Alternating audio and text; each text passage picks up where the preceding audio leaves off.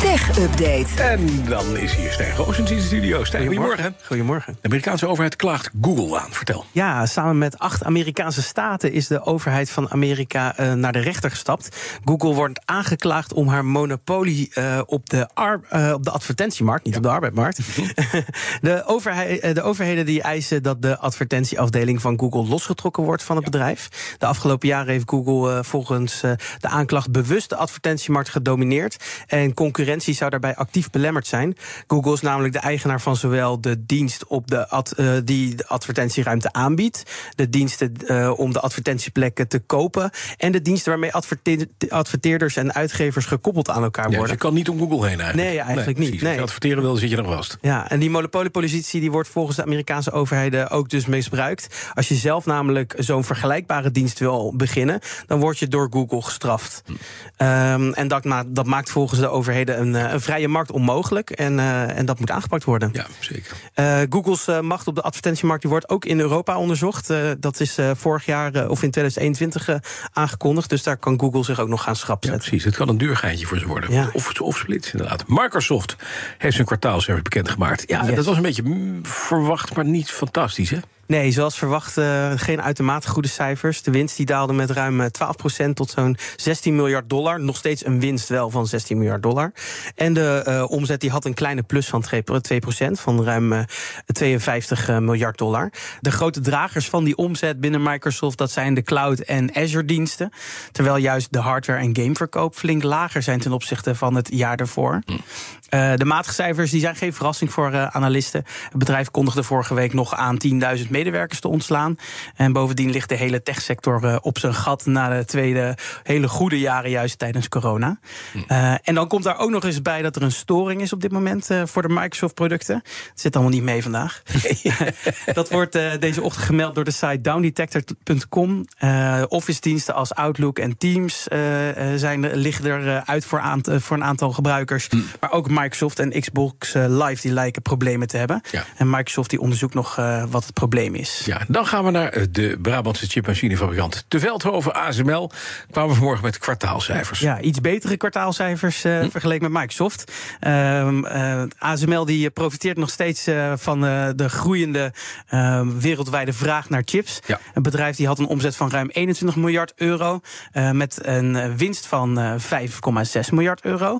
En ASML verwacht dat de markt in de tweede helft van het jaar weer aantrekt. En merkt daar eigenlijk weinig van de economische onzekerheden op dit moment. Uh, want de vraag naar de machines die blijft nog steeds uh, groter dan het aanbod is.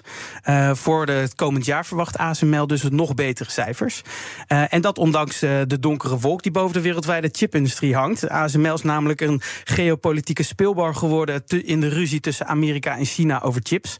Beide landen die willen de macht hebben over de wereldwijde chipproductie.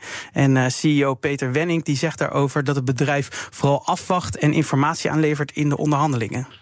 Dus geen probleem tussen alleen Nederland en de Verenigde Staten. Dit is een multinationaal probleem. Er zijn meerdere landen uh, bij betrokken. Uh, meer dan de helft van onze kostprijzen komt dus uit andere Europese landen. Er zijn Aziatische landen bij betrokken. Er zijn meerdere bedrijven bij betrokken met hele, hele, hele complexe leveranciersketens. Dus dit is iets wat we heel gebalanceerd moeten doen. Uh, en uh, nogmaals, uh, wij verschaffen dus de regering aan beide kanten van de oceaan overigens. met alle informatie die wij hebben over wat de mogelijke consequenties zijn van allerlei scenario's die ze dus langs, langs willen laten komen. Dus wij zijn een soort data provider, kun je zeggen, en zij moeten er zelf maar uitkomen. Ja, je hoorde CEO van ASML, Peter Wenning, de data provider ASML. Ja. Wellicht een uh, dienst waar ze nog extra omzet kunnen boeken.